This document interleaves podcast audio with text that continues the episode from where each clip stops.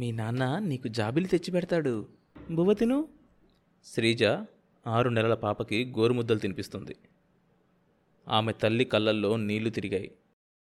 మొదట్లో సిల్లీగా అనిపించినా శ్రీజలో ధైర్యం, పట్టుదల చూశాక వాళ్ళ మనసులు మారిపోయాయి. పాప వాళ్ళకి ఆప్తురాలైపోయింది. శ్రీజ ఒక్క నిమిషం ఊరికే కూర్చోదు. పగలంతా స్కూల్లో పాఠాలు చెప్తుంది. రాత్రిళ్ళు అనాథాశ్రయాల్లో పిల్లల బాగోగులు చూస్తుంది. అంతరాంతరాల్లో ఎంత వ్యధ అనుభవిస్తుందో తెలియదు, కానీ పైకి మాత్రం ఆమె అంత ఉత్సాహవంతురాలు మరి లేదనిపిస్తుంది.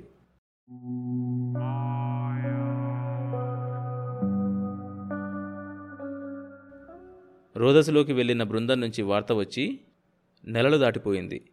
అయినా ఆమెలో నిరాశ కనిపించలేదు.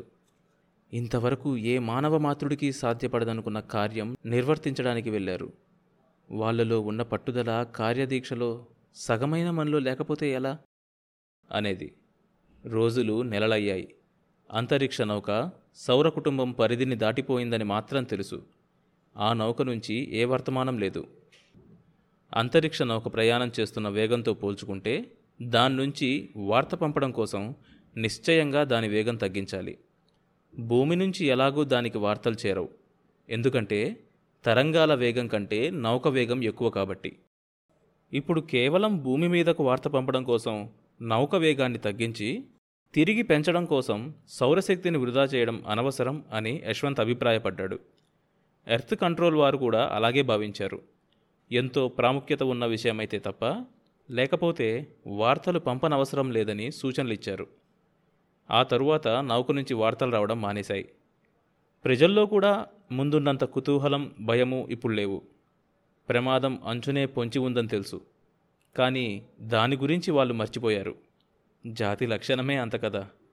అడవుల కొట్టివేత నుంచి వాతావరణ కాలుష్యం వరకు ప్రమాదం ముంచుకొస్తే తప్ప ఆలోచించరు. శాస్త్రజ్ఞులు, ప్రమాదం యొక్క తీవ్రత తెలిసిన వారు మాత్రం ఆ అంతరిక్ష నౌక క్షేమం కోసం ఆతృతగా ఎదురుచూస్తున్నారు.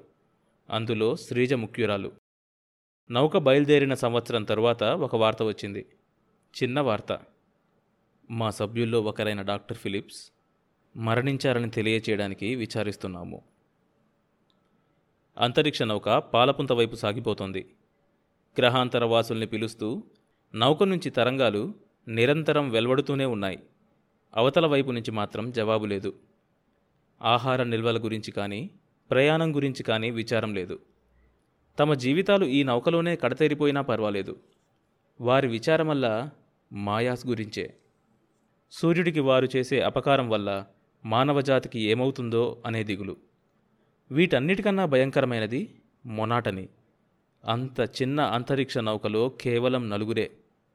గంటలు, రోజులు, నెలలు, నలుగురే. ఫిలిప్స్ మరణం తరువాత ప్రయాణంలో మునుపటి హుషారు తగ్గింది. ప్రయాణం యాంత్రికమైంది.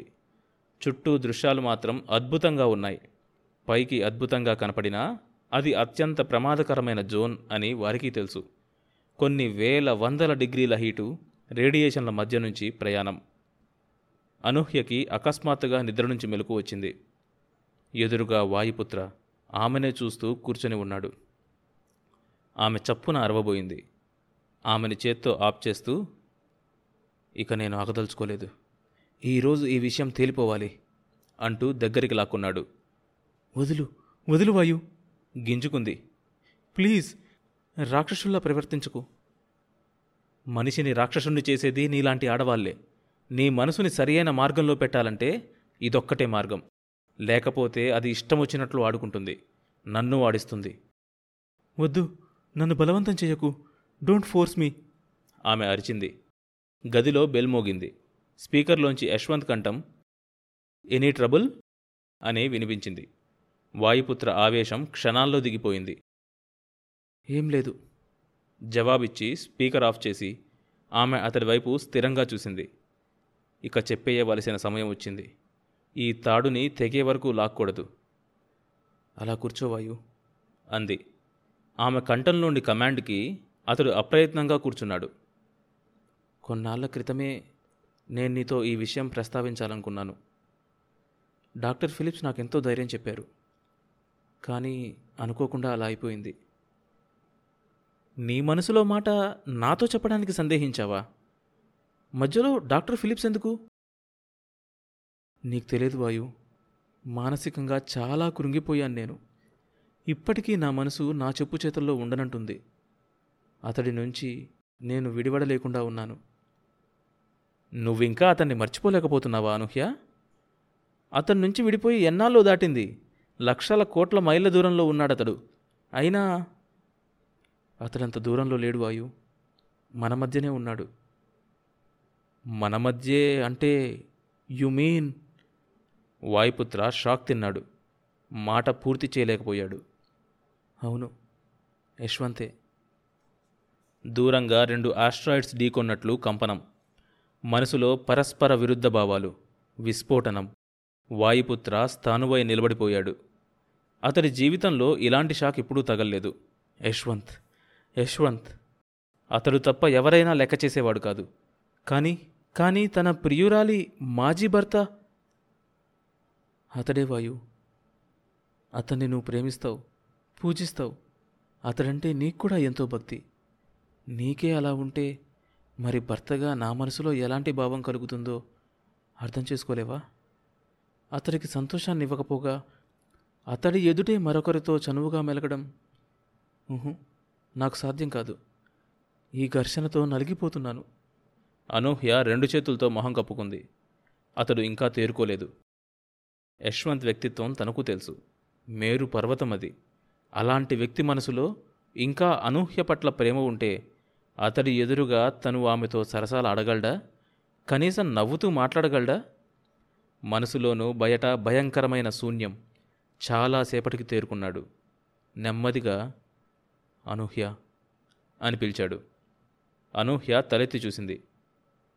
నీ భర్త యశ్వంత్ అని తెలియనప్పుడు ఇన్నేళ్లైనా నీకు నీ భర్త పట్ల తరగని అభిమానం చూసి ఆశ్చర్యపోయేవాడిని. అతడెవరో తెలిసాక నీ బాధను పూర్తిగా అర్థం చేసుకోగలుగుతున్నాను. నిన్ను భార్యగా పొందిన అతడెంతో అదృష్టవంతుడు. కానీ అతన్ని భర్తగా పొంది నువ్వెంత అదృష్టవంతురాలివో ఇప్పుడు అర్థమవుతుంది. అతడి పట్ల నీకింకా గౌరవం ఉంది, ప్రేమ ఉంది. అందుకే నీలో ఈ ఘర్షణ. అది నేను అర్థం చేసుకోగలను. అతడి కళ్ళలో నీలి నీడలకు అర్థం కూడా ఇప్పుడే తెలిసింది. కాబట్టి అతడు ఆగాడు. అనూహ్య అనుమానంగా తలెత్తింది.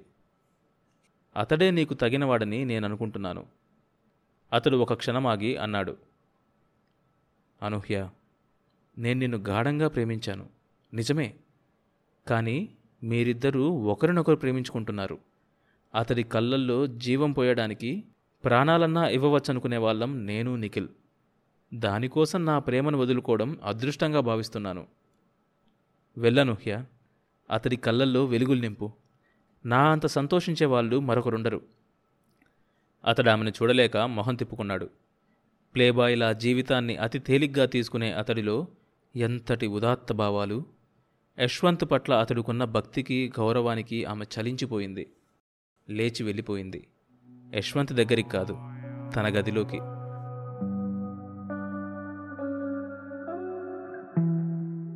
ఆ తర్వాత ఏం జరిగింది తెలియాలంటే ఈ షోలోని నెక్స్ట్ ఎపిసోడ్ వినండి. ప్రతి సోమవారం మరియు బుధవారం కొత్త ఎపిసోడ్స్ రిలీజ్ అవుతాయి. ఈ షోని మీరు Apple podcast, Google podcast, Spotify, Amazon music, Gaana కానీ మరి ఏ ఇతర ప్లాట్ఫామ్స్లోనైనా సబ్స్క్రైబ్ చేసుకుని వినొచ్చు. కొత్త ఎపిసోడ్ రిలీజ్ అయినప్పుడు మీకు తెలియడానికి నోటిఫికేషన్ టర్న్ ఆన్ చేసుకోండి. అప్డేట్ వస్తుంది.